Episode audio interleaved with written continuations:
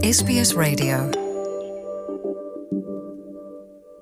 ਪਿਆਰੇ ਦੋਸਤੋ, SBS radio ਦੇ ਪੰਜਾਬੀ ਪ੍ਰੋਗਰਾਮ ਲਈ ਮੈਂ ਆ ਪ੍ਰੀਤ ਅੰਦਰ ਸਿੰਘ ਗਰੇਵਾਲ।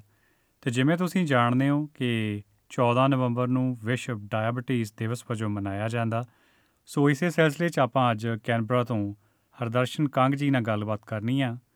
ਉਹ ਮਾਨਤਾ ਪ੍ਰਾਪਤ ਡਾਇਬੀਟੀਜ਼ ਐਜੂਕੇਟਰ ਨੇ, ਕਲੀਨਿਕਲ ਨਰਸ ਨੇ, ਕੰਸਲਟੈਂਟ ਨੇ, ਨਾਰਥ ਕੈਨਬਰਾ ਹਸਪੀਟਲ ਦੇ ਵਿੱਚ ਤੇ ਪਿਛਲੇ 15 ਸਾਲ ਤੋਂ ਉਹ ਇਹ ਜ਼ਿੰਮੇਵਾਰੀ ਨਿਭਾ ਰਹੇ ਆ। ਹਾਂਜੀ ਸਤਿ ਸ਼੍ਰੀ ਅਕਾਲ ਜੀ ਆਇਆਂ ਨੂੰ। ਸਤਿ ਸ਼੍ਰੀ ਅਕਾਲ ਪ੍ਰੀਤਿੰਦਰ ਜੀ। ਮੇਰੇ SBS ਸੁਣਨ ਵਾਲੇ ਸਾਰੇ ਸਰੋਤਿਆਂ ਨੂੰ ਹਰਦਰਸ਼ਨ ਵੱਲੋਂ ਸਤਿ ਸ਼੍ਰੀ ਅਕਾਲ ਨਮਸਤੇ ਆਦਾਬ। ਅੱਜ ਮੈਂ ਡਾਇਬੀਟੀਜ਼ ਬਾਰੇ ਡਿਸਕਸ ਕਰਾਂਗੇ। ਸਾਡਾ ਫੋਕਸ ਇਸ ਬਾਰੇ ਵਰਲਡ ਡਾਇਬੀਟੀਜ਼ ਡੇ ਦੇ ਉੱਤੇ ਟਾਈਪ 2 ਡਾਇਬੀਟੀਜ਼ ਹੈ ਤੇ ਅੱਜ ਮੈਂ ਉਹਦੇ ਬਾਰੇ ਤੁਹਾਨੂੰ ਕੁਝ ਜਾਣਕਾਰੀ ਦੇਣਾ ਚਾਹਾਂਗੀ। ਜੀ ਤੇ ਦੇਖੋ ਟਾਈਪ 1 ਹੈਗੀ ਟਾਈਪ 2 ਹੈਗੀ ਤੇ ਜੈਸਟੇਸ਼ਨਲ ਡਾਇਬੀਟੀਜ਼ ਵੀ ਹੈ। ਤੇ ਮੇਰਾ ਖਿਆਲ 90 95% ਫੀਸਦੀ ਲੋਕ ਜਿਹੜੇ ਤੁਹਾਡੇ ਕੋਲ ਆਉਂਦੇ ਹੋਣਗੇ ਜਾਂ ਜਿਹੜੇ ਆਪਾਂ ਵੇਖਦੇ ਆ ਜ਼ਿਆਦਾਤਰ ਟਾਈਪ 2 ਤੋਂ ਪ੍ਰਭਾਵਿਤ ਨੇ? ਹਾਂਜੀ ਟਾਈਪ 2 ਵਾਲੇ ਪੇਸ਼ੈਂਟ ਜ਼ਿਆਦਾਤਰ ਦੇਖੀਦੇ ਨੇ ਜਦੋਂ ਹਸਪੀਟਲ ਦੇ ਵਿੱਚ ਐਡਮਿਟ ਹੁੰਦੇ ਨੇ ਜਾਂ ਕਮਿਊਨਿਟੀ ਦੇ ਵਿੱਚ ਵੇਖੀਦੇ ਨੇ ਜਾਂ ਫਿਰ ਆਊਟ ਪੇਸ਼ੈਂਟ ਕਲੀਨਿਕ ਦੇ ਵਿੱਚ ਜ਼ਿਆਦਾਤਰ ਟਾਈਪ 2 ਹੀ ਹੁੰਦੇ ਨੇ। ਪਰ ਜੇ ਹਾਥੀ ਕੇ ਪਾਉ ਮੇ ਸਬਕਾ ਪਾਉ ਕਰਨਾ ਹੋਵੇ ਤੇ ਡਾਇਬੀਟੀਜ਼ ਪਹਿਲਾਂ ਤਾਂ ਹੈ ਕੀ?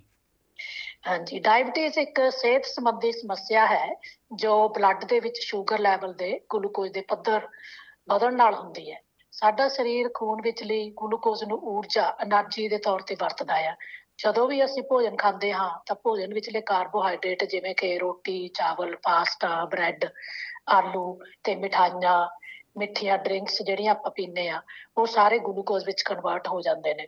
ਅਤੇ ਗਲੂਕੋਜ਼ ਦਾ ਪੱਧਰ ਵੱਧ ਜਾਂਦਾ ਹੈ। ਇਸ ਪੱਧਰ ਨੂੰ ਠੀਕ ਰੱਖਣ ਲਈ ਇਨਸੂਲਿਨ ਹਾਰਮੋਨ ਦੀ ਲੋੜ ਹੁੰਦੀ ਹੈ, ਜੋ ਕਿ ਇੱਕ ਛੋਟਾ ਗਲੈਂਡ ਹੁੰਦਾ ਸਾਡੇ ਸਟਮਕ ਦੇ ਥੱਲੇ ਪੈਂਕਰੀਆਸ ਉਹਦੇ ਦੁਆਰਾ ਬਣਾਈ ਜਾਂਦੀ ਹੈ।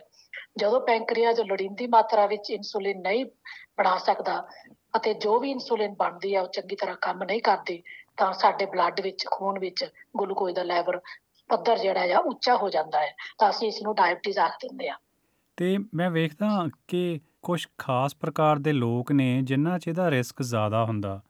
ਕੀ ਕੋਈ ਉਮਰ ਵਰਗ ਆ ਜਿਨ੍ਹਾਂ 'ਚ ਡਾਇਬੀਟੀਜ਼ ਜ਼ਿਆਦਾ ਹੋਣ ਦੇ ਚਾਂਸ ਹੁੰਦੇ ਆ ਜਾਂ ਇਹ ਕਿਸੇ ਨੂੰ ਵੀ ਹੋ ਸਕਦੀ ਆ?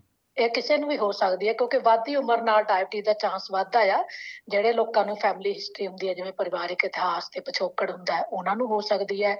ਜਾਂ ਲੋਕਾਂ ਨੂੰ ਪ੍ਰੀ ਡਾਇਬੀਟੀਜ਼ ਹੁੰਦੀ ਹੈ, ਵਿਕਸਤ ਸ਼ੂਗਰ ਹੁੰਦੀ ਹੈ ਟਾਈਪ 2 ਤੋਂ ਪਹਿਲਾਂ ਇੱਕ ਕਾਈਂਡ ਆਫ ਡਾਇਬੀਟੀਜ਼ ਹੁੰਦੀ ਹੈ, ਜਿਹਨੂੰ ਕਿ ਅਸੀਂ ਬਾਰਡਰਲਾਈਨ ਡਾਇਬੀਟੀਜ਼ ਵੀ ਕਹਿ ਦਿੰਦੇ ਆ ਜ਼ਰੂਰਤ ਤੋਂ ਵੱਧ ਭਾਰ ਦਾ ਹੋਣਾ ਜਾਂ ਭਾਰ ਦਾ ਵਧਣਾ ਜਾਂ ਓਵਰਵੇਟ ਹੋਣਾ, ਰੋਜ਼ਾਨਾ ਕਸ- ਕਰਸ- ਕਸਰਤ ਦਾ ਨਾ ਕਰਨਾ ਇਨਐਕਟਿਵ ਲਾਈਫਸਟਾਈਲ ਹੋਣਾ ਅਬਰੀਜਨਲ ਟੋਰਸ ਆਈਲੈਂਡ ਦਾ ਪਿਛੋਕੜ ਹੋਣਾ, ਭਾਰਤੀ ਮਹਾਦੀਪ ਚਾਈਨੀਜ਼ ਮਿਡਲ ਈਸਟਰਨ ਏਸ਼ੀਅਨ ਪਿਛੋਕੜ ਦਾ ਹੋਣਾ। ਆਪਣੇ ਲੇਡੀਜ਼ ਨੂੰ ਪ- ਜਿਹੜੀ ਆ ਗਰਭ ਅਵਸਥਾ ਦੌਰਾਨ ਜਿਹੜੀ ਡਾਇਬੀਟੀਜ਼ ਹੁੰਦੀ ਹੈ ਗੈਸਟੇਸ਼ਨਲ ਡਾਇਬੀਟੀਜ਼ ਉਹਦੀ ਹਿਸਟਰੀ ਹੋਣਾ। ਪੋਲੀਸਿਸਟਿਕ ਓਵਰੀਜ਼ ਦਾ ਹੋਣਾ ਜਿਵੇਂ ਆਪਣੇ ਓਵਰੀਜ਼ ਦੇ ਵਿੱਚ ਥੋੜੀਆਂ ਗੰਢਾਂ ਬਣ ਜਾਂਦੀਆਂ ਨੇ ਉਹਦੇ ਨਾਲ ਫਿਰ ਪ੍ਰੈਗਨੈਂਟ ਹੋਣਾ ਜਿਹੜਾ ਮੁਸ਼ਕਲ ਹੋ ਜਾਂਦਾ ਆ।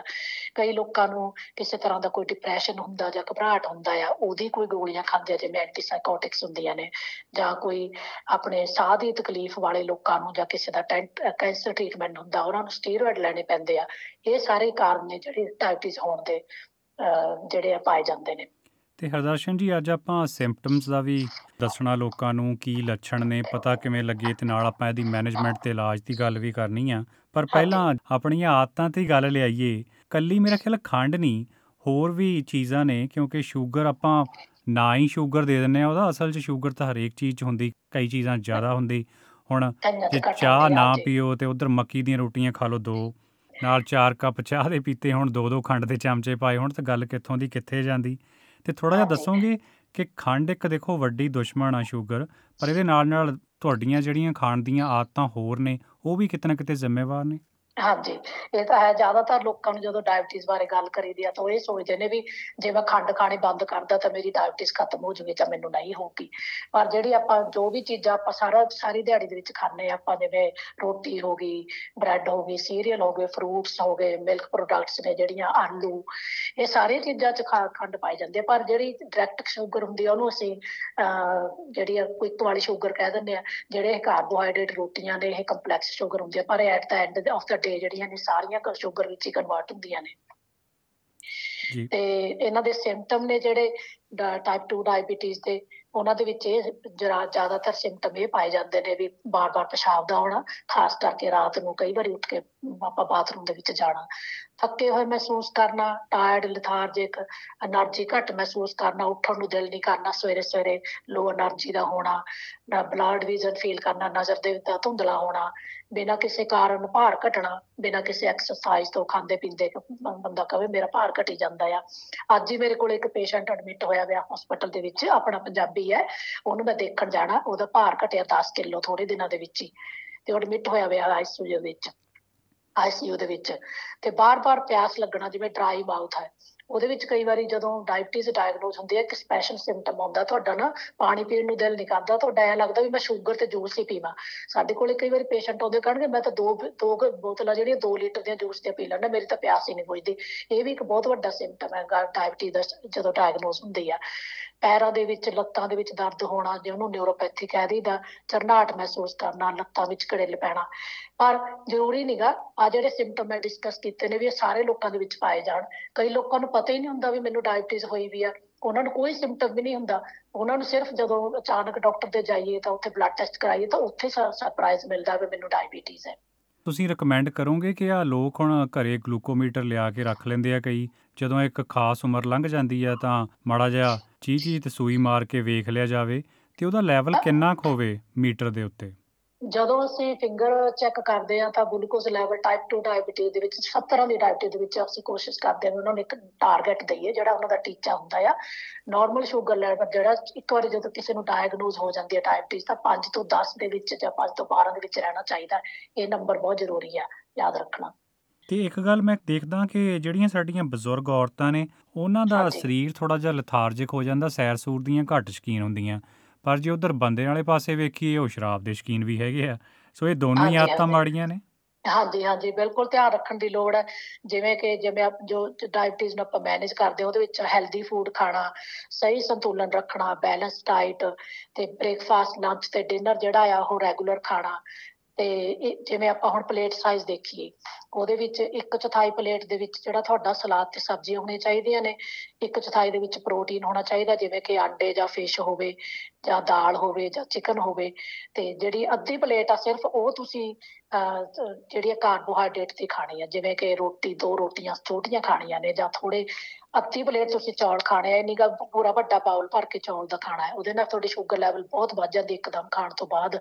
ਤੇ ਬਹੁਤਾ ਇੰਪੋਰਟੈਂਟ ਜਿਹੜਾ ਖਾਣ ਦੇ ਵਿੱਚ ਹੈਗਾ ਆ ਵੀ ਉਹ ਫੂਡ ਪੋਰਸ਼ਨ ਦਾ ਧਿਆਨ ਰੱਖਣਾ ਬਹੁਤ ਜ਼ਰੂਰੀ ਆ, ਅਸੀਂ ਕਿੰਨਾ ਵੱਡਾ ਪੋਰਸ਼ਨ ਖਾਂਦੇ ਆ।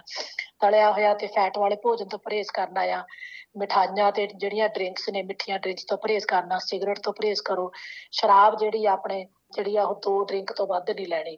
ਲੇਡੀਜ਼ ਦੇ ਵਿੱਚ ਜਿਵੇਂ ਹੁੰਦਾ ਇੱਕ ਖਾਸ ਏਜ ਤੇ ਜਿਵੇਂ ਚੇਂਜ ਕੀ ਆਉਂਦੀ ਆ ਆਪਣੀ ਬੋਡੀ ਦੇ ਵਿੱਚ ਨਾਰਮਲੀ ਜਿਉਂ-ਜਿਉਂ ਆਪਣੀ ਉਮਰ ਵੱਧਦੀ ਆ, ਆਪਣਾ ਜਿਹੜਾ ਖਾਣਾ ਪੀਣਾ ਤੇ ਉਹ ਚੀਜ਼ਾਂ ਤਾਂ ਆਪਣੀਆਂ ਸੇਮ ਹੀ ਰਹਿੰਦੀਆਂ ਨੇ। ਪਰ ਆਪਾਂ ਇਹ ਨਹੀਂ ਸੋਚਦੇ ਵੀ ਮੇਰੀ ਐਕਟੀਵਿਟੀ ਲੈਵਲ ਜਿਹੜੀ ਆ ਉਹ ਉਮਰ ਦੇ ਨਾਲ ਮੈਂ ਘੱਟ ਤੁਰਨ ਫਿਰਨ ਲੱਗ ਗਿਆ ਆ। ਉਹਦੇ ਨਾਲ ਸਾਡਾ ਜਿਹੜਾ ਖਾਣਾ ਪੀਣਾ ਉਹ ਨਹੀਂ ਘਟਦਾ। ਇਸ ਕਰਕੇ ਜਿਹੜੀਆਂ ਇਹ ਡਾਇਬੀਟੀਜ਼ ਇਸ ਤਰ੍ਹਾਂ ਦੀ ਜਿਹੜੀ ਕੰਡੀਸ਼ਨ ਹੈ ਬਾਡੀ ਦੇ ਵਿੱਚ ਮੈਟਾਬੋਲਿਕ ਚੇਂਜਸ ਜਿਹੜੀਆਂ ਨੇ ਏਜ ਦੇ ਨਾਲ ਹੁੰਦੀਆਂ ਨੇ, ਉਹਦੇ ਦੁਆਰਾ ਹੁੰਦੀ ਆ। ਸਪੈਸ਼ਲੀ ਲੇਡੀਜ਼ ਦੇ ਵਿੱਚ ਜਦੋਂ ਮੀਨੋਪੌਜ਼ ਆਉਂਦਾ ਆ, ਉਦੋਂ ਵੀ ਸ਼ੂਗਰ ਲੈਵਲ ਜਿਹੜੇ ਆ ਉਹਨਾਂ ਦੇ ਵਧਣੇ ਸ਼ੁਰੂ ਹੋ ਜਾਂਦੇ ਨੇ ਕਿਉਂਕਿ ਹਾਰਮੋਨਲ ਇੰਬੈਲੈਂਸ ਹੋ ਜਾਂਦਾ ਆ। ਉਸ ਚੱਕਰ ਦੇ ਵਿੱਚ ਲੇਡੀਜ਼ ਜਿਹੜੀਆਂ ਨੇ, ਉਹਨਾਂ ਦੇ, ਉਹਨਾਂ ਦਾ ਭਾਰ ਵੀ ਵੱਧਦਾ ਆ। ਤੇ ਭਾਰ ਉਹਨਾਂ ਨੂੰ ਫਿਰ ਜਿਹੜਾ ਕੰਟਰੋਲ ਕਰਨਾ ਮੁਸ਼ਕਲ ਹੋ ਜਾਂਦਾ ਆ। ਉਸ ਟਾਈਮ ਦੇ ਵਿੱਚ ਡਾਇਬੀਟੀਜ਼ ਮੈਂ ਨੋਟਿਸ ਕੀਤਾ ਜਦੋਂ ਮੈਂ ਗਰੁੱਪ ਸੈਸ਼ਨ ਲਾਉਣੀ ਆ ਟਾਈਪ 2 ਡਾਇਬੀਟੀਜ਼ ਦੇ ਲੇਡੀਜ਼ ਦੇ ਵਿੱਚ ਤਾਂ ਉਹਦੇ 'ਚ ਮੈਂ ਦੇਖਿਆ ਵੀ ਉਸ ਏਜ ਦੇ ਲੇਡੀਜ਼ ਦੇ ਵਿੱਚ ਡਾਇਬੀਟੀਜ਼ ਜ਼ਿਆਦਾ ਪਾਈ ਜਾਂਦੀ ਹੈ ਜਦੋਂ ਉਹਨਾਂ ਦੀ ਬਾਡੀ ਦੇ ਵਿੱਚ ਇਹ ਚੇਂਜਸ ਆਉਂਦੀਆਂ ਨੇ। ਇਸ ਕਰਕੇ ਹੈਲਦੀ ਖਾਣਾ ਐਕਟਿਵ ਰਹਿਣਾ ਬਹੁਤ ਜ਼ਰੂਰੀ ਹੈ। ਕੀ ਖਾਣਾ ਕਿੰਨਾ ਖਾਣਾ ਕਦੋਂ ਖਾਣਾ? ਕਦੋਂ ਖਾਣਾ ਅੱਗੇ ਉਹ ਹਾਈਕੂ ਪੜਦਾ ਸੀ ਮੈਂ ਉਹ ਕਹਿੰਦੇ ਸੀ ਵਧੀ ਹੋਈ ਸ਼ੂਗਰ ਬੇਬੇ ਨੇ ਬਾਗਰੂ ਕਹਿ ਕੇ ਚੱਕਿਆ ਇੱਕ ਹੋਰ ਰਸਗੁੱਲਾ। ਕਿਉਂਕਿ ਕਈ ਵਾਰ ਵਿਆਹਾਂ ਸ਼ਾਦੀਆਂ ਤੇ ਜਾਂਦੇ ਆ ਕਿਤੇ ਪਾਰਟੀਆਂ ਤੇ ਜਾਂਦੇ ਆ ਸਾਡਾ ਚੱਲਣ ਹੀ ਇਹ ਬਣ ਗਿਆ ਕਿ ਅਸੀਂ ਆ ਚਾਹ ਪਕੌੜੇ ਤੇ ਨਾਲ ਮਠਿਆਈਆਂ ਇਹਨੂੰ ਹੀ ਸਮਝਣ ਲੱਗੇ ਵੀ ਇਹੀ ਆ ਆਏ ਗਏ ਦੀ ਸੇਵਾ। ਹਾਂਜੀ ਹਮੇਸ਼ਾ ਹੀ ਹੁਣ ਜਿੱਥੇ ਵੀ ਜਾਈਦਾ ਆ ਆਪਾਂ ਇਹੀ ਮਿਲਦਾ ਆਪਾਂ ਨੂੰ ਖਾਣ ਨੂੰ ਪਾਰਟੀਆਂ ਦੇ ਵਿੱਚ ਉਹ ਤੋਂ ਬਿਨਾਂ ਆਪਣੀ ਪਾਰਟੀ ਅਧੂਰੀ ਹੋ ਜਾਂਦੀ ਹੈ ਪਰ ਜਦੋਂ ਕਿਸੇ ਨੂੰ ਡਾਇਬੀਟੀਜ਼ ਡਾਇਗਨੋਸ ਹੁੰਦੀ ਆ ਤਾਂ ਉਹਦੇ ਵਿੱਚ ਧਿਆਨ ਰੱਖਣ ਦੀ ਲੋੜ ਹੈ। ਥੋੜੀ ਸਿਲੈਕਸ਼ਨ ਜਿਹੜੀ ਆ ਉਹ ਧਿਆਨ ਨਾਲ ਕਰਨੀ ਚਾਹੀਦੀ ਹੈ ਫੂਡ ਦੀ ਜਦੋਂ ਵੀ ਜਾਓ ਕਿਤੇ। ਚਲੋ ਕਦੇ ਕਦੇ ਆਪਣੇ ਆਪ ਨੂੰ ਮਿਜ਼ਰੇਬਲ ਵੀ ਨਹੀਂ ਸਮਝਣਾ ਚਾਹੀਦਾ। ਚਲੋ ਜੇ ਕਿਤੇ ਤੁਸੀਂ ਪਾਰਟੀ 'ਚ ਗਏ ਹੋ, ਇਹਨੂੰ ਥੋੜਾ ਜਿਹਾ ਪੋਰਸ਼ਨ ਤੁਸੀਂ ਟੇਸਟ ਕਰ ਲਓ, ਬਾਕੀ ਲੋਕਾਂ 'ਚ ਬੈਠੇ ਹੋ ਤਾਂ ਤੁਹਾਨੂੰ ਐਂ ਜੇ ਫੀਲ ਹੁੰਦਾ ਵੀ ਮੈਂ ਨਹੀਂ ਖਾ ਸਕਦਾ, ਬਾਕੀ ਸਾਰੇ ਖਾ ਰਹੇ ਨੇ। ਪਰ ਇਹਨੂੰ ਰੂਟੀਨ ਦੀ ਚੀਜ਼ ਨਾ ਬਣਾਓ, ਇਹਨਾਂ ਚੀਜ਼ਾਂ ਨੂੰ ਖਾਣ ਨੂੰ ਨਾ, ਜਿਵੇਂ ਤਲੀਆਂ ਹੋਈਆਂ ਸਬਜ਼ੀਆਂ ਫੈਟੀ ਫੂਡ ਜਿਵੇਂ ਆ, ਇਹਨਾਂ ਚੀਜ਼ਾਂ ਨੂੰ ਡੇਲੀ ਰੂਟੀਨ 'ਚ ਨਾ ਖਾਓ। ਕਦੇ ਕਦੇ ਖਾਣ ਨਾਲ ਕੋਈ ਗੱਲ ਨਹੀਂ ਤੇ ਪਰ ਧਿਆਨ ਹਮੇਸ਼ਾ ਰੱਖੋ ਵੀ ਮੈਨੂੰ ਕਿਹੜੀ ਚੀਜ਼ ਖਾਣੀ ਚਾਹੀਦੀ ਹੈ ਕਿੰਨੀ ਖਾਣੀ ਚਾਹੀਦੀ ਹੈ ਇਹ ਬਹੁਤ ਜ਼ਰੂਰੀ ਹੈ। ਤੇ ਹਰਦਰਸ਼ਨ ਜੀ ਪੁਰਾਣੇ ਸਮੇਂ ਦੀ ਗੱਲ ਕਰੀਏ ਅੱਜ ਤੋਂ 50 ਸਾਲ 60 ਸਾਲ ਪਿੱਛੇ ਨੂੰ ਜਾਈਏ ਤਾਂ ਲੋਕਾਂ 'ਚ ਇਹ ਬਿਮਾਰੀ ਇੰਨੀ ਨਹੀਂ ਹੁੰਦੀ ਸੀ। ਸੋ ਮੈਂ ਤਾਂ ਇਹ ਮੰਨਦਾ ਕਿ ਇਹ ਫਿਰ ਸਾਡੇ ਲਾਈਫ ਸਟਾਈਲ ਨਾਲ ਜਾਂ ਸਾਡੇ ਕੋਲ ਚੀਜ਼ਾਂ ਦੀ ਬਹੁਤਾਤ ਆ ਗਈ ਖੰਡ ਦੀ ਤੇ ਉਹਦੇ ਕਰਕੇ ਜਾਂ ਸੌਫਟ ਡਰਿੰਕ ਬਹੁਤ ਲੈਣ ਲੱਗੇ ਅੱਗੇ ਮੇਰਾ ਖਿਆਲ ਜਵਾਰ ਬਾਜਰੇ ਦੀ ਰੋਟੀ ਖਾਂਦੇ ਹੁੰਦੇ ਸੀ। ਹਾਂਜੀ ਹਾਂਜੀ। ਉਹ ਫ਼ਰਕ ਤਾਂ ਬਹੁਤ ਪਿਆ ਕਿਉਂਕਿ ਲਾਈਫ ਸਟਾਈਲ ਜਿਹੜੀ ਇੱਕ ਕੰਡੀਸ਼ਨ ਹੈ ਹੈ ਹੀ ਮੈਟਾਬੋਲਿਕ ਤੇ ਲਾਈਫ ਸਟਾਈਲ ਚੇਂਜਸ ਨਾਲ ਹੀ ਹੁੰਦੀ ਆ। ਇਸੇ ਦੀ ਟਾਈਪ 2 ਡਾਇਬੀਟੀਜ਼ ਸਪੈਸ਼ਲੀ ਇਹ ਇਸੇ ਰੀਜ਼ਨ ਕਰਕੇ ਹੁੰਦੀ ਆ। ਜਦੋਂ ਪੁਰਾਣੇ ਜ਼ਮਾਨੇ 'ਚ ਆਪਣੇ ਖੇਤਾਂ 'ਚ ਕੰਮ ਕਰਦੇ ਸੀ, ਜਿੰਨਾ ਫੂਡ ਖਾ ਲੈਂਦੇ ਸੀ, ਉਹ ਸਾਰਾ ਡਾਈਜੈਸਟ ਹੋ ਜਾਂਦਾ ਸੀਗਾ। ਉਦੋਂ ਲੋਕੀ ਤੁਰ ਕੇ ਜਾਂਦੇ ਸੀ ਸਾਈਕਲਾਂ ਤੇ ਜਾਂਦੇ ਸਾਰੇ ਪਾਸੇ। ਹੁਣ ਕਾਰਾਂ, ਗੱਡੀਆਂ ਆ ਗਈਆਂ, ਲੋਕਾਂ ਨੇ ਸਭ ਜਗ੍ਹਾ ਉੱਥੇ ਹੀ ਜਾਣਾ ਆ। ਜਾਂ ਜਿਹੜੇ ਆ ਘਰਾਂ 'ਚ ਨੌਕਰ ਰੱਖੇ ਹੋਏ ਨੇ, ਉਹਨਾਂ ਨੇ ਕੰਮ ਕਰਨਾ ਹੈ।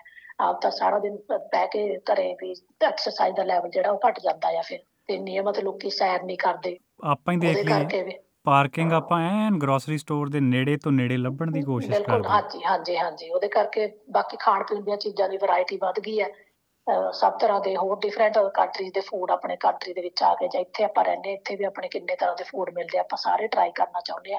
ਆਪਣੇ ਪੁਰਾਣੇ ਜ਼ਮਾਨੇ 'ਚ ਇਸ ਤਰ੍ਹਾਂ ਦੀਆਂ ਚੀਜ਼ਾਂ ਹੁੰਦੀਆਂ ਨਹੀਂ ਸੀ ਰੋਟੀ ਖਾਈਦੇ ਸੀ ਤਿੰਨ ਟਾਈਮ ਤੇ ਇੱਕ ਵੱਡੀ ਚੇਂਜ ਹੈਗੀ ਆ। ਤੇ ਹਰਦਰਸ਼ਨ ਜੀ ਰੋਟੀ ਸਾਡੀ ਜ਼ਿੰਦਗੀ ਦਾ ਇੱਕ ਅਹਿਮ ਹਿੱਸਾ ਬਣ ਚੁੱਕੀ ਆ ਤੇ ਮੈਂ ਵੇਖਦਾ ਬਹੁਤ ਸਾਰੇ ਲੋਕ ਨੇ ਜਿਹੜੇ ਤਿੰਨ ਜਾਂ ਚਾਰ ਜਾਂ ਪੰਜ ਪ੍ਰਕਾਰ ਦਾ ਆਟਾ ਪਿਹਾ ਕੇ ਇਕੱਠਾ ਕਰਕੇ ਤੇ ਉਹਦੀ ਰੋਟੀ ਬਣਾਉਂਦੇ ਆ ਜਾਂ ਮਲਟੀਗ੍ਰੇਨ ਆਟਾ ਕਹਿ ਲਈਏ। ਸੋ ਉਹਦੀ ਅਹਿਮੀਅਤ ਥੋੜੀ ਜਿਹੀ ਸਮਝਾਓਗੇ ਸਾਡੇ ਸੁਣਨ ਵਾਲਿਆਂ ਨੂੰ? ਹਾਂਜੀ ਹਾਂਜੀ। ਜਿਹੜੇ ਮਲਟੀਗ੍ਰੇਨ ਆਪਾਂ ਆ ਆਟਾ ਦੇ ਵਿੱਚ ਬੇਸਨ ਵਗੈਰਾ ਦਾਣੇ ਮਿਲੇ ਹੁੰਦੇ ਜਿੰਨਾ ਹਾਈ ਗ੍ਰੇਨ ਫੂਡ ਹੋਵੇ ਉਹ ਜਿਹੜਾ ਆਪਣਾ ਉਹਨੂੰ ਆਪਾਂ ਲੋ ਜੀਆਈ ਫੂਡ ਕਹਿ ਦਿੰਦੇ ਆ ਗਲਾਈਸੀਮਿਕ ਇੰਡੈਕਸ ਜਿਹੜਾ ਆਪਾਂ ਬੋਲਦੇ ਆ ਉਹਦੇ ਚ ਕੀ ਹੁੰਦਾ, ਜਦੋਂ ਆਪਾਂ ਉਹਨੂੰ ਡਾਈਜੈਸਟ ਕਰਦੇ ਆ ਤਾਂ ਉਹ ਸਲੋਲੀ ਬੋਡੀ ਦੇ ਵਿੱਚ, ਆਪਣੇ ਸਟਮਕ ਦੇ ਵਿੱਚ ਬ੍ਰੇਕ ਡਾਊਨ ਹੁੰਦਾ। ਉਹਦੇ ਨਾਲ ਜਿਹੜੀ ਸ਼ੂਗਰ ਆ, ਉਹ ਇੱਕਦਮ ਨਹੀਂ ਵਧਦੀ ਉਹ ਹੌਲੀ ਹੌਲੀ ਵਧਦੀ ਹੈ ਤੇ ਜਿਹੜਾ ਫੂਡ ਤੁਹਾਨੂੰ ਜ਼ਿਆਦਾ ਦੇਰ ਤੱਕ ਜਿਹੜਾ ਆ, ਉਹ ਤੁਹਾਡਾ, ਤੁਹਾਨੂੰ ਭੁੱਖ ਨਹੀਂ ਲੱਗਦੀ ਇਹਦੇ ਨਾਲ। ਇਸ ਕਰਕੇ ਇਹਦਾ ਫ਼ਰਕ ਇਹ ਹੁੰਦਾ ਆ ਮਲਟੀਗ੍ਰੇਨ ਆਟੇ ਦਾ। ਸ਼ੂਗਰ ਕੰਟਰੋਲ 'ਚ ਰਹਿੰਦੀ ਆ ਤੁਹਾਡੀ। ਤੇ ਆਪਾਂ ਇਹ ਵੀ ਵੇਖਦੇ ਆ ਕਿ ਹੁਣ ਇੱਕ ਵਾਰ ਹੋ ਗਈ ਤਾਂ ਇਹ ਹੁਣ ਸਾਰੀ ਉਮਰ ਪਿੰਡੇ ਹੰਡਾਉਣੀ ਪੈਣੀ ਆ। ਪਰ ਕੋਸ਼ਿਸ਼ ਤਾਂ ਇਹੀ ਹੋਵੇ ਨਾ ਕਿ ਭਾਈ ਇਹਦੇ ਜੋ ਸਾਡੇ ਹਾਲਾਤ ਬਣ ਰਹੇ ਆ ਜਾਂ ਸਰੀਰ ਦਾ ਜੋ ਨੁਕਸਾਨ ਹੋ ਰਿਹਾ ਉਹਨੂੰ ਅਸੀਂ ਵੱਧ ਤੋਂ ਵੱਧ ਦੇਰੀ ਕਰਨ ਦੀ ਕੋਸ਼ਿਸ਼ ਕਰੀਏ। ਡਿਲੇ ਤੇ ਪ੍ਰੀਵੈਂਸ਼ਨ ਅੰਗਰੇਜ਼ੀ ਦੇ ਦੋ ਲਫ਼ਜ਼ ਵਰਤੇ ਜਾਂਦੇ ਆ ਕਿਉਂਕਿ ਸ਼ੂਗਰ ਦਾ ਇੱਕ ਸਟੇਜ ਆਉਣੀ ਹੈ ਜਦੋਂ ਅੰਗ ਪੈਰ ਸੁੰਨ ਹੋਣ ਲੱਗ ਜਾਂਦੇ ਤੇ ਭੁਰਨ ਵੀ ਲੱਗ ਜਾਂਦੇ ਉਹ ਸਟੇਜ ਰੱਬ ਨਾ ਕਰੇ ਨਾ ਆਵੇ। ਸੋ ਇਹਦੇ ਲਈ ਕੀ ਕੀ ਸੁਝਾਅ ਹੋਣਗੇ ਤੁਹਾਡੇ? ਹਾਂਜੀ ਇੱਕ ਤਾਂ ਇਹੀ ਹੈ ਵੀ ਜਿਹੜਾ ਆਪਾਂ ਬੈਲੈਂਸਡ ਫੂਡ ਖਾਣਾ ਰੈਗੂਲਰ ਈਟਿੰਗ ਕਰਨੀ ਹੈ ਹੈਲਦੀ ਫੂਡ ਦੀ ਚੋਣ ਕਰਨੀ ਆ ਦੂਜੀ ਇਹ ਹੈਗੀ ਆ ਵੀ ਇੱਕ ਵਾਰੀ ਜਦੋਂ ਡਾਇਬੀਟੀਜ਼ ਹੋ ਜਾਂਦੀ ਆ ਤਾਂ ਇਹ ਤੁਹਾਡੇ ਨਾਲ ਹੀ ਰਹਿੰਦੀ ਆ, ਇਸ ਕਰਕੇ ਇਹਨੂੰ ਮੈਨੇਜ ਕਰਨਾ ਹੁੰਦਾ ਆ, ਇਹ ਜਾਂਦੀ ਨਹੀਂ ਕਿਤੇ। ਤੇ ਇਸ ਕਰਕੇ ਜਿਹੜੀ ਮੈਨੇਜਮੈਂਟ ਆ ਟਾਈਪ 2 ਡਾਇਬੀਟੀਜ਼ ਦੀ, ਇਹਨੂੰ ਡਾਈਟ ਤੇ ਐਕਸਰਸਾਈਜ਼ ਮੈਨੇਜ ਕੀਤਾ ਜਾ ਸਕਦਾ। ਇਹਨੂੰ ਡਾਈਟ ਐਕਸਰਸਾਈਜ਼ ਤੇ ਟੈਬਲੇਟ ਨਾਲ ਵੀ ਮੈਨੇਜ ਕੀਤਾ ਜਾ ਸਕਦਾ। ਲੇਟਰ ਸਟੇਜ ਤੇ ਬਹੁਤ ਸਾਰੇ ਟਾਈਪ 2 ਵਾਲੇ ਪੇਸ਼ੈਂਟਸ ਨੇ ਜਿਹੜੇ ਦਵਾਈਆਂ ਤੇ ਹੁੰਦੇ ਨੇ, ਉਹਨਾਂ ਨੂੰ ਇਨਸੂਲਿਨ ਦੀ ਲੋੜ ਵੀ ਪੈ ਸਕਦੀ ਹੈ। ਇਸ ਕਰਕੇ ਐਕਸਰਸਾਈਜ਼ ਕਰਨਾ, ਨਿਯਮਤ ਸੈਰ ਕਰੋ। ਅੱਧੇ ਘੰਟੇ ਤੋਂ ਲੈ ਕੇ 1 ਘੰਟੇ ਤੱਕ ਦੀ ਸੈਰ ਕਰਨੀ ਬਹੁਤ ਜ਼ਰੂਰੀ ਹੈ। ਘਰ ਦੇ ਨੇੜੇ ਜੋ ਵੀ ਕੋਈ ਪਾਰਕ ਹੋਵੇ, ਨਜ਼ਦੀਕ ਜਾਂ ਕਿਸੇ ਦੋਸਤ ਮਿੱਤਰ ਨਾਲ ਮਿਲ ਕੇ ਸੈਰ ਦਾ ਪ੍ਰੋਗਰਾਮ ਬਣਾਓ, ਕੋਈ ਯੋਗਾ ਕਰ ਸਕਦੇ ਹੋ, ਜੇ ਕਿਸੇ ਨੂੰ ਸਵਿਮਿੰਗ ਅੱਛੀ ਲੱਗਦੀ ਆ ਸਵਿਮਿੰਗ ਕਰ ਸਕਦੇ ਆ। ਘਰ ਦੇ ਵਿੱਚ ਜੇ ਕੋਈ ਟ੍ਰੈਡਮਿਲ ਪਈ ਆ, ਕੋਈ ਸਟੇਸ਼ਨਰੀ ਬਾਈਕ ਪਿਆ, ਉਹਨਾਂ ਨੂੰ ਯੂਜ਼ ਕਰੋ ਐਕਸਰਸਾਈਜ਼ ਕਰੋ ਜਿੰਨੀ ਕਰ ਸਕਦੇ ਹੋ। ਜੇ ਤੁਹਾਨੂੰ ਇਹ ਨਹੀਂ ਪਤਾ ਵੀ ਮੈਂ ਕਿਹੜੀ ਐਕਸਰਸਾਈਜ਼ ਕਰ ਸਕਦਾ ਆ ਤਾਂ ਤੁਸੀਂ ਆਪਣੇ ਡਾਕਟਰ ਨੂੰ ਕਹੋ, ਤੁਹਾਨੂੰ ਜੀ ਫਿਜ਼ੀਓਥੈਰੇਪਿਸਟ ਨੂੰ ਕੋਈ ਜਿਹੜਾ ਹੈ ਤੁਹਾਨੂੰ ਰੈਫਰ ਕਰ ਸਕਦੇ ਆ, ਉਹਨਾਂ ਤੋਂ ਜਾ ਕੇ ਤੁਸੀਂ ਐਕਸਰਸਾਈਜ਼ ਸਿੱਖੋ ਤੇ ਪਲਾਨ ਲਓ ਜਿਹੜੀ ਤੁਸੀਂ ਕਰ ਸਕੋ। ਕਿਉਂਕਿ ਐਕਸਰਸਾਈਜ਼ ਦੇ ਬਹੁਤ ਫਾਇਦੇ ਨੇ ਆਪਣੀ ਬਾਡੀ ਦੇ ਵਿੱਚ। ਜਿਵੇਂ ਕਿ ਐਕਸਰਸਾਈਜ਼ ਜਿਹੜੀ ਆ ਤੁਹਾਡਾ weight loss ਕਰਨ ਦੇ ਵਿੱਚ ਹੈਲਪ ਕਰਦੀ ਆ ਤੁਹਾਡਾ weight ਮੈਨੇਜ ਕਰਨ ਦੇ ਕਰਦੀ ਆ ਹੈਲਪ ਮੂਡ ਤੁਹਾਡਾ ਸਟੇਬਲ ਰਹਿੰਦਾ ਆ। ਤੁਹਾਡਾ ਬਲੱਡ ਪ੍ਰੈਸ਼ਰ ਇੰਪਰੂਵ ਹੁੰਦਾ। Cholesterol depression anxiety cardiovascular health ਤੁਹਾਡਾ ਹਾਰਟ ਰੇਟ ਤੁਹਾਡੀ ਸ਼ੂਗਰ ਲੈਵਲ ਜਿੰਨੀ ਐਕਸਰਸਾਈਜ਼ ਆਪਾਂ ਕਰਦੇ ਆ ਉਨੀ એનર્ਜੀ ਜਿਹੜੀ ਆ, ਜਿਹੜੀ ਸ਼ੂਗਰ ਆ, ਉਹ ਗਲੂਕੋਜ਼ ਆ, ਉਹ એનર્ਜੀ ਦੇ ਵਿੱਚ ਕਨਵਰਟ ਹੁੰਦੀ ਆ, ਸਾਨੂੰ ਊਰਜਾ ਮਿਲਦੀ ਆ। ਉਹਦੇ ਨਾਲ ਸਾਡੀ ਓਵਰਆਲ ਜਿਹੜੀ ਹੈਲਥ ਆ, ਉਹ ਇੰਪਰੂਵ ਹੁੰਦੀ ਆ। ਤੁਸੀਂ ਹੈਪੀ ਖੁਸ਼ ਮਹਿਸੂਸ ਕਰਦੇ ਹੋ ਸਾਰਾ ਦਿਨ। ਤੇ ਦੂਜੀ ਜਿਹੜੀ ਗੱਲ ਹੈਗੀ ਮੈਡੀਕੇਸ਼ਨਸ ਜਿਹੜੀਆਂ ਟੈਬਲੇਟ ਡਾਕਟਰ ਤੁਹਾਨੂੰ ਪ੍ਰਿਸਕ੍ਰਾਈਬ ਕਰਦੇ ਨੇ, ਕਈ ਕਈ ਲੋਕੀ ਸਿਰਫ ਟੈਬਲੇਟ ਹੀ ਲੈਂਦੇ ਨੇ। ਉਹਨਾਂ ਦੇ ਵਿੱਚ ਜਿਵੇਂ ਮੈਟਫੋਰਮਿਨ ਗਲਿਕਲੇਜ਼ਾਈਡ ਟ੍ਰੈਜੈਂਟਾ ਚਾਰਡੀਐਸ ਜਿਹਨੂੰ ਵੀ ਆ ਜਿਹੜੀਆਂ ਕਾਮਨ ਡਾਇਬੀਟਿਸ ਟੈਬਲੇਟਸ ਨੇ, ਜੋ ਵੀ ਤੁਹਾਨੂੰ ਪ੍ਰਿਸਕ੍ਰਾਈਬ ਕੀਤੀਆਂ, ਉਹਨਾਂ ਨੂੰ ਲੈਣਾ ਚਾਹੀਦਾ ਰੈਗੂਲਰਲੀ ਜਿਸ ਤਰ੍ਹਾਂ ਤੁਹਾਨੂੰ ਪ੍ਰਿਸਕ੍ਰਾਈਬ ਕੀਤੀਆਂ ਤੁਹਾਡੇ ਡਾਕਟਰ ਨੇ। ਜਿਹੜੇ ਲੋਕਾਂ ਨੇ ਇੰਜੈਕਸ਼ਨ ਦੀ ਦੀ ਨੂੰ ਰੈਫਰ ਕੀਤਾ ਹੋਇਆ ਤੇ ਉਹਨਾਂ ਲੋਕਾਂ ਨੂੰ ਇੰਜੈਕਸ਼ਨ ਜ਼ਰੂਰ ਲੈਣੇ ਚਾਹੀਦੇ ਆ। ਤੇ ਬਾਕੀ ਜਿਹੜੀ ਡਾਇਬੀਟਿਸ ਆ, ਉਹ ਕਈ ਅੱਜ ਕੱਲ ਜਿਹੜੇ ਇੱਕ weight loss ਤੇ ਡਾਇਬੀਟਿਸ ਵਾਲੇ ਇੰਜੈਕਸ਼ਨ ਵੀ ਆਉਂਦੇ ਆ, ਜਿਨ੍ਹਾਂ ਨੂੰ ਓਜ਼ੈਂਪਿਕ ਤੇ ਟਰੂਲੀਸਿਟੀ ਜਿਹੜੇ ਅੱਜ ਕੱਲ ਕਾਮਨ ਨੇ, ਜੇ ਤੁਹਾਡੇ ਡਾਕਟਰ ਤੁਹਾਨੂੰ ਉਹ ਪ੍ਰਿਸਕ੍ਰਾਈਬ ਕਰਦੇ ਆ, ਉਹ ਹਫ਼ਤੇ 'ਚ ਇੱਕ ਵਾਰੀ ਲੈਣਾ ਹੁੰਦਾ ਇੰਜੈਕਸ਼ਨ ਉਹ ਵੀ ਤੁਸੀਂ ਆਪਣੇ ਡਾਕਟਰ ਨਾਲ ਸਲਾਹ ਕਰ ਸਕਦੇ ਹੋ ਤੁਹਾਨੂੰ ਪ੍ਰਿਸਕ੍ਰਾਈਬ ਕਰ ਸਕਦੇ ਆ। ਮੋਸਟਲੀ ਉਹ ਇੰਜੈਕਸ਼ਨ ਜਿਹੜੇ ਆ weight loss ਵਾਲੇ, ਉਹਨਾਂ ਲੋਕਾਂ ਨੂੰ ਦਿੰਦੇ ਨੇ, ਜਿਹੜੇ ਕਿ ਜਿਨ੍ਹਾਂ ਦਾ ਭਾਰ ਵਧਿਆ ਹੁੰਦਾ, ਤੇ ਫਿਰ ਜੇ ਉਹਨਾਂ ਨੂੰ ਇਨਸੂਲਿਨ ਤੇ ਲਾ ਲਾਈਏ ਤਾਂ ਉਹਨਾਂ ਦਾ ਭਾਰ ਹੋਰ ਵਧਣ ਦਾ ਚਾਂਸ ਹੁੰਦਾ, ਇਸ ਕਰਕੇ ਡਾਕਟਰ ਉਹਨਾਂ ਨੂੰ ਡਾਇਬੀਟਿਸ ਤੇ weight loss ਵਾਲੇ ਇੰਜੈਕਸ਼ਨ ਤੇ ਲਾ ਦਿੰਦੇ ਨੇ। ਵੀ ਦਵਾਈ ਲੈਣੀ ਆ, ਨਿਯਮਤ ਰੂਪ ਨਾਲ ਲਓ ਅਤੇ ਟੈਬਲੇਟ ਜਿਹੜੇ ਤੇ ਇਨਸੂਲਿਨ ਜਦੋਂ ਵੀ ਲੈਣੀ ਆ ਤਾਂ ਉਹਨੂੰ ਹਮੇਸ਼ਾ ਭੋਜਨ ਦੇ ਨਾਲ ਲਓ। ਜੀ, ਤੇ ਮੈਂ ਹਰਦਰਸ਼ਨ ਜੀ ਮਹਿਸੂਸ ਕਰਦਾ ਕਿ ਤੁਸੀਂ ਆਪਣੇ ਕਿੱਤੇ ਨਾਲ ਇਨਸਾਫ ਕਰ ਰਹੇ ਹੋ, ਕਿਉਂਕਿ ਤੁਸੀਂ ਇੱਕੋ ਸਾਹ ਇੰਨੇ ਪੈਸ਼ਨ ਨਾਲ ਗੱਲ ਕਰਦੇ ਹੋ ਜੀ ਤੋਂ ਪਤਾ ਲੱਗਦਾ ਕਿ ਇਹ ਗੱਲਾਂ ਨਾ ਸਿਰਫ ਤੁਹਾਡੇ ਟਿਪਸ ਤੇ ਆ ਤੇ ਤੁਸੀਂ ਰੋਜ਼ਮਰਾ ਦੀ ਜ਼ਿੰਦਗੀ ਜੋ ਤੁਹਾਡੇ ਕੋਲ ਲੋਕ ਆਉਂਦੇ ਆ, ਉਹਨਾਂ ਨੂੰ ਅਗਾਹ ਕਰਦੇ ਹੋ, ਉਹਨਾਂ ਨੂੰ ਇਹ ਸਲਾਹਾਂ ਦਿੰਦੇ ਹੋ। ਤੇ ਮਦਦ ਕਿਵੇਂ ਲੈਣੀ ਆ ਇਹਦੇ ਤੇ ਵੀ ਆਪਾਂ ਜਾਂਦੇ ਜਾਂਦੇ ਗੱਲ ਕਰਨੀ ਆ। ਪਰ ਮੈਂ ਇੱਕ ਛੋਟਾ ਜਿਹਾ ਕਮੈਂਟ ਲੈਣਾ ਚਾਹੁੰਦਾ ਬਹੁਤ ਸਾਰੇ ਲੋਕ ਆ ਜਿਹੜੇ ਗੋਲੀ ਨੂੰ ਅਵੋਇਡ ਕਰਨਾ ਚਾਹੁੰਦੇ ਉਹ ਕਹਿੰਦੇ ਗੋਲੀ ਕਿਤੇ ਪੱਕੀ ਹੋਈ ਨਾ ਲੱਗ ਜੇ। ਜਾਂ ਕਹਿੰਦੇ ਆ ਵੀ ਗੋਲੀ ਖਾਣ ਨਾਲ ਕਿਡਨੀ ਜਾਂ ਹੋਰ ਨੁਕਸਾਨ ਹੋ ਸਕਦੇ ਸਰੀਰ ਦੇ ਅੰਗਾਂ ਦਾ। ਉਹਨਾਂ ਲੋਕਾਂ ਨੂੰ ਕੀ ਸਲਾਹ ਹੋਊਗੀ? ਨਹੀਂ, ਦੇਖੋ, ਜੇ ਟੈਬਲੇਟ ਤੁਹਾਨੂੰ ਪ੍ਰਿਸਕ੍ਰਾਈਬ ਕੀਤੀ ਹੋਈ ਆ ਤੇ ਉਹ ਤੁਹਾਡੇ ਫਾਇਦੇ ਲਈ ਆ ਗਲੂਕੋਜ਼ ਲੈਵਲ ਨੂੰ ਡਾਇਬੀਟੀਜ਼ ਨੂੰ ਕੰਟਰੋਲ ਕਰਨ ਦੇ ਵਿੱਚ ਕੀਤੀ ਹੋਈ ਆ। ਗੋਲੀ ਤੁਹਾਨੂੰ ਜ਼ਰੂਰ ਲੈਣੀ ਚਾਹੀਦੀ ਹੈ ਡਾਇਬੀਟੀਜ਼ ਵਾਲੀ। ਜੇ ਡਾਇਬੀਟੀਜ਼ ਦੇ ਨਾਲ ਤੁਹਾਨੂੰ ਬਲੱਡ ਪ੍ਰੈਸ਼ਰ ਦੀ ਕੋਲੇਸਟ੍ਰੋਲ ਦੀ ਕੋਈ ਗੋਲੀ ਪ੍ਰਿਸਕ੍ਰਾਈਬ ਕੀਤੀ ਹੋਈ ਆ, ਉਹ ਵੀ ਜ਼ਰੂਰ ਲੈਣੀ ਚਾਹੀਦੀ ਆ। ਕਿਉਂਕਿ ਜਿਹੜੇ ਡਾਇਬੀਟੀਜ਼ ਦੇ ਇਫੈਕਟ ਨੇ ਲੌਂਗ ਟਰਮ ਇਫੈਕਟ ਨੇ ਸਾਡੀ ਬਾਡੀ ਦੇ ਉੱਤੇ, ਜੇ ਅਸੀਂ ਗਲੂਕੋਜ਼ ਲੈਵਲ ਨੂੰ ਕੰਟਰੋਲ 'ਚ ਨਹੀਂ ਰੱਖਦੇ, ਆਪਣੇ ਬਲੱਡ ਪ੍ਰੈਸ਼ਰ ਨੂੰ ਕੋਲੇਸਟ੍ਰੋਲ ਨੂੰ ਕੰਟਰੋਲ 'ਚ ਨਹੀਂ ਰੱਖਦੇ ਖਾਂਦੇ ਪੀਂਦੇ ਨਹੀਂ ਠੀਕ ਤੇ ਸੈਰਾਂ ਨਹੀਂ ਸੈਰ ਨਹੀਂ ਕਰਦੇ ਹੈਗੇ, ਤਾਂ ਜਿਹੜਾ ਇਹਦਾ ਇਫੈਕਟ ਆ, ਉਹ ਸਾਡੇ ਗੁਰਦਿਆਂ ਦੇ ਉੱਤੇ, ਸਾਡੇ ਅੱਖਾਂ ਦੇ ਉੱਤੇ, ਸਾਡੇ ਸੈਂਸੇਸ਼ਨ ਦੇ ਵਿੱਚ ਤੇ ਸਾਡੇ ਪੈਰਾਂ ਦੇ ਉੱਤੇ ਹਾਰਟ ਦੇ ਉੱਤੇ ਬ੍ਰੇਨ ਦੇ ਉੱਤੇ ਸਾਰੇ ਪਾਸੇ ਅਸਰ ਹੋ ਸਕਦਾ ਹੈ। ਜੋ ਵੀ ਤੁਹਾਨੂੰ ਪ੍ਰੈਸਕ੍ਰਾਈਬ ਕੀਤੀ ਵੀ ਆ, ਗੋਲੀ ਹੋਵੇ, ਦਵਾਈ ਹੋਵੇ ਜਾਂ ਤੁਹਾਡੀ ਇੰਜੈਕਸ਼ਨ ਹੋਵੇ, ਉਹਨੂੰ ਜ਼ਰੂਰ ਲੈਣਾ ਚਾਹੀਦਾ ਆ। ਇੱਕ ਬਲੱਡ ਟੈਸਟ ਹੁੰਦਾ ਹੈ 3 ਮੰਥ ਟੈਸਟ ਜਿਹਨੂੰ ਕਹਿੰਦੇ ਆ HbA1c ਉਹਨੂੰ ਔਸਤ ਬਲੱਡ ਟੈਸਟ ਕਹਿੰਦੇ ਆ, ਉਹ ਵੀ ਜ਼ਰੂਰ ਕਰਾਉਣਾ ਚਾਹੀਦਾ। ਜੇ ਤੁਹਾਨੂੰ ਸਿਰਫ ਡਾਇਬੀਟੀਜ਼ ਆ, ਉਹ ਟੈਸਟ ਜਿਹੜਾ ਤੁਹਾਡਾ ਰੀਡਿੰਗ ਆ, ਉਹ ਨੰਬਰ ਆ, ਤੁਹਾਡਾ 7 ਦੇ 7% ਦੇ ਅਰਾਊਂਡ ਆਉਣਾ ਚਾਹੀਦਾ। ਪਰ ਜੇ ਤੁਸੀਂ ਕੋਈ ਹੋਰ ਕੰਡੀਸ਼ਨ ਵੀ ਤੁਹਾਨੂੰ ਹੈਗੀ ਆ, ਜਿਵੇਂ ਹਾਰਟ ਦੀ ਕੰਡੀਸ਼ਨ ਹੋ ਗਈ ਜਾਂ ਕੋਈ ਕਿਡਨੀ ਫੰਕਸ਼ਨ ਹੋ ਗਿਆ, ਤੇ ਉਹਦੇ ਲਈ ਤੁਹਾਨੂੰ ਜਿਹੜਾ ਥੋੜਾ ਇੰਡੀਵਿਜੂਅਲਾਈਜ਼ ਹੋ ਸਕਦਾ ਜਾਂ ਤੁਹਾਨੂੰ 7.5 ਵੀ ਠੀਕ ਆ ਤੁਹਾਡੇ ਲਈ। ਤੇ ਇਸ ਕਰਕੇ ਇਹਨਾਂ ਚੀਜ਼ਾਂ ਦਾ ਧਿਆਨ ਰੱਖਣਾ ਬਹੁਤ ਜ਼ਰੂਰੀ ਹੈ ਕਿਉਂਕਿ ਲੌਂਗ ਟਰਮ ਇਫੈਕਟ ਜਿਹੜਾ ਡਾਇਬੀਟਿਸ ਦਾ ਉਹ ਬਹੁਤ ਹੀ ਬੈਡ ਹੁੰਦਾ ਆ, ਜਿਵੇਂ ਕਿ ਕਿਡਨੀ ਫੇਲ ਹੋ ਜਾਂਦੇ ਆ ਲੋਕਾਂ ਦੇ, ਤੇ ਜਾਂ ਫਿਰ ਪੈਰਾਂ ਦੇ ਵਿੱਚ ਜਾਂ ਲੱਤਾਂ ਦੇ ਉੱਤੇ ਅਲਸਰ ਹੋ ਜਾਂਦੇ ਆ, ਜਿਹੜੇ ਕਿ ਡਾਇਬੀਟਿਸ ਫੁੱਟ ਅਲਸਰ ਦੇ ਵਿੱਚ ਕਨਵਰਟ ਹੋ ਜਾਂਦੇ ਆ। ਜਦੋਂ ਉਹਨਾਂ ਦੀ ਇਨਫੈਕਸ਼ਨ ਤੁਹਾਡੇ ਬੋਨਸ ਤੱਕ ਪਹੁੰਚ ਜਾਂਦੀ ਆ, ਫਿਰ ਉਹਦੀ ਐਂਪੂਟੇਸ਼ਨ ਕਰਨੀ ਪੈ ਜਾਂਦੀ ਆ। ਅੱਛਾ, ਜੇ ਆਪਾਂ ਦਵਾਈਆਂ ਨਹੀਂ ਲੈਂਦੇ ਤਾਂ ਜਿਵੇਂ ਆਪਾਂ ਆਈ ਚੈੱਕਅਪ ਚੈੱਕਅਪ ਨਹੀਂ ਕਰਾਉਂਦੇ ਰੈਗੂਲਰ ਡਾਇਬੀਟਿਸ ਹੋਣ ਕਰਕੇ। ਉਹਦੇ ਕਰਕੇ ਜਿਹੜੀ ਆ ਤੁਹਾਨੂੰ ਬਲਾਈਂਡਨੈਸ ਵੀ ਹੋ ਸਕਦੀ ਆ ਤੁਹਾਨੂੰ। ਤੇ ਉਹਦੇ ਤੇ ਜਿਹੜਾ ਆਪਾਂ ਪੱਪੀ ਪੈਰ ਚੈੱਕ ਨਹੀਂ ਕਰਾਉਂਦੇ, ਉਹਦੇ ਨਾਲ ਜਿਹੜੇ ਆ ਤੁਹਾਡੇ ਸੈਂਸੇਸ਼ਨ ਖਤਮ ਹੋ ਸਕਦੀ ਹੈ ਜਿਵੇਂ ਜਿਹੜੇ ਵੀਰ ਭੈਣਾਂ ਡਰਾਈਵ ਕਰਦੇ ਨੇ ਆਪਣੇ, ਉਹਨਾਂ ਦੇ ਉਹਨਾਂ ਦੇ ਪੈਰਾਂ ਦੇ ਵਿੱਚ ਜੇ ਸੈਂਸੇਸ਼ਨ ਖਤਮ ਹੋ ਜੇ ਤਾਂ ਉਹ ਡਰਾਈਵਿੰਗ ਲਾਇਸੈਂਸ ਵੀ ਲੂਜ਼ ਕਰ ਸਕਦੇ ਆ। ਕਿਉਂਕਿ ਜੇ ਤੁਸੀਂ ਐਕਸਲੇਟਰ ਫੀਲ ਨਹੀਂ ਕਰੋਗੇ, ਤੁਹਾਡੇ ਸੈਂਸੇਸ਼ਨ ਖਤਮ ਹੋਈ ਵੀ ਹੈ ਡਾਇਬੀਟਿਸ ਕਰਕੇ ਸਾਰਾ ਨਰਵਸ ਤੁਹਾਡੇ ਅੱਖਾਂ ਡੈਮੇਜ ਹੋ ਗਿਆ ਤਾਂ ਤੁਹਾਡਾ ਡਰਾਈਵਿੰਗ ਲਾਇਸੈਂਸ ਜਿਹੜਾ ਵਾਪਸ ਲਿਆ ਜਾ ਸਕਦਾ ਹੈ ਜੀ, ਤੇ ਤੁਹਾਡੀਆਂ ਗੱਲਾਂ ਤੋਂ ਮੈਂ ਮਹਿਸੂਸ ਕਰਦਾ ਕਿ ਇਹ ਸਾਰੀਆਂ ਬਿਮਾਰੀਆਂ ਦੀ ਜੜ ਆ। ਕਿਉਂਕਿ ਸੱਗੀ ਨਾ ਪਰਾਂਦਾ ਜਾਂਦਾ ਜੇ ਇਹ ਇੱਕ ਵਾਰ ਹੋ ਗਈ ਤਾਂ ਮੁੜ ਕੇ ਦਿਲ ਦੀਆਂ ਬਿਮਾਰੀਆਂ ਗੁਰਦਿਆਂ ਦੀਆਂ ਬਿਮਾਰੀਆਂ ਉਹ ਵੀ ਨਾਲ ਆ ਚਿੰਬੜਦੀਆਂ। ਦੇਖੋ ਸਰੀਰ ਦੇ ਵਿੱਚ ਜਿਹੜੇ ਵੀ ਅੰਗ ਨੇ ਆਪਣੇ ਸਾਰੇ ਇੱਕ ਦੂਜੇ ਨਾਲ ਅਟੈਚਡ ਨੇ। ਜੇ ਇੱਕ ਚੀਜ਼ ਹੁਣ ਡਾਇਬੀਟਿਸ ਦਾ ਇਫੈਕਟ ਜਿਹੜਾ ਸਾਰੇ ਅੰਗਾਂ ਤੇ ਪੈਂਦਾ ਹੈ ਕਿਉਂਕਿ ਜਦੋਂ ਸ਼ੂਗਰ ਲੈਵਲ ਵੱਧਦੀ ਆ ਤਾਂ ਜਿਹੜਾ ਬਲੱਡ ਫਲੋ ਆ ਉਹ ਬਾਡੀ ਦੇ ਹਰ ਇੱਕ ਕਾਰਨਰ ਵਿੱਚ ਜਾਂਦਾ ਆ। ਤੇ ਜੇ ਸ਼ੂਗਰ ਲੈਵਲ ਵੱਧਦਾ ਹੈ ਤਾਂ ਉਹਨਾਂ ਨੇ ਕਿਸੇ ਵੀ ਕਾਰਨਰ ਦੇ ਵਿੱਚ ਇਫੈਕਟ ਕਰ ਸਕਦੀ ਆ। ਤੁਹਾਡੇ ਸੈਂਸੇਸ਼ਨ ਦੇ ਵਿੱਚ ਕਰ ਸਕਦੀ ਆ ਤੁਹਾਡੀ ਪਰਸਨਲ ਲਾਈਫ ਤੇ ਇਫੈਕਟ ਕਰ ਸਕਦੀ ਆ। ਤੁਹਾਨੂੰ ਜੇ ਤੁਸੀਂ ਪ੍ਰੈਗਨੈਂਟ ਹੋਣਾ ਹੈ ਲੇਡੀਜ਼ ਨੇ, ਤਾਂ ਉਹਦੇ ਵਿੱਚ ਵੀ ਉਹ ਇਫੈਕਟ ਕਰਦੇ ਹੋ ਪ੍ਰੈਗਨੈਂਸੀ ਹੋਣਾ ਬਹੁਤ ਡਿਫਿਕਲਟ ਹੋ ਜਾਂਦਾ ਹੈ ਮੈਂਸ ਦੇ ਵਿੱਚ ਵੀ ਪ੍ਰੋਬਲਮ ਆਉਂਦੀ ਹੈ। ਤੇ ਇਹ ਚੀਜ਼ਾਂ ਦਾ ਧਿਆਨ ਰੱਖਣਾ ਬਹੁਤ ਜ਼ਰੂਰੀ ਹੈ। ਇੱਕ ਫਲੂ ਇੰਜੈਕਸ਼ਨ ਜ਼ਰੂਰ ਲਵਾ, ਲਵਾਉਣਾ ਚਾਹੀਦਾ ਹਰ ਸਾਲ, ਕਿਉਂਕਿ ਜਦੋਂ ਡਾਇਬੀਟਿਸ ਹੁੰਦੀ ਹੈ, ਜਿਹੜੀ ਇਮਿਊਨ ਸਿਸਟਮ ਹੈ ਬਾਡੀ ਦੇ ਵਿੱਚ, ਉਹ ਵੀ ਵੀਕ ਰਹਿੰਦਾ ਹੈ। ਉਹ ਬੰਦੇ ਦੇ ਕੰਪੈਰੀਟਿਵਲੀ ਜਿਹਨੂੰ ਡਾਇਬੀਟਿਸ ਨਹੀਂ ਹੈਗੀ, ਇਸ ਕਰਕੇ ਇਨਫੈਕਸ਼ਨ ਵੀ ਬਹੁਤ ਛੇਤੀ ਆਉਂਦੀ ਹੈ। ਇਸ ਕਰਕੇ ਫਲੂ ਇੰਜੈਕਸ਼ਨ ਵੀ ਜ਼ਰੂਰ ਲਵਾਉਣਾ ਚਾਹੀਦਾ ਆਪਣੇ ਜੀਪੀ ਤੋਂ। ਤੇ ਮੈਂ ਆਖਰੀ ਸਵਾਲ ਵੱਲ ਵਧਾਂ। ਤੇ ਮਦਦ ਕਿਵੇਂ ਲਈਏ? ਕਿਹਦੇ ਨਾਲ ਗੱਲ ਕਰੀਏ? ਕਿੱਥੋਂ ਗੱਲ ਸ਼ੁਰੂ ਕਰੀਏ? ਕਿਉਂਕਿ ਦੋ ਦੋ ਤਿੰਨ ਤਿੰਨ ਸਾਲ ਤਾਂ ਅਸੀਂ ਮੈਂ ਵੇਖਦਾ ਕਿ ਲੋਕ ਇਗਨੋਰ ਹੀ ਕਰੀ ਜਾਂਦੇ ਆ ਇਹਨੂੰ। ਹਾਂਜੀ ਜਰੂਰ ਇਹ ਕਾਫੀ ਕਾਮਨ ਹੈਗਾ, ਲੋਕੀ ਅਸੈਪਟ ਨਹੀਂ ਕਰਦੇ ਵੀ ਮੈਨੂੰ ਡਾਇਬਟੀਜ਼ ਆ।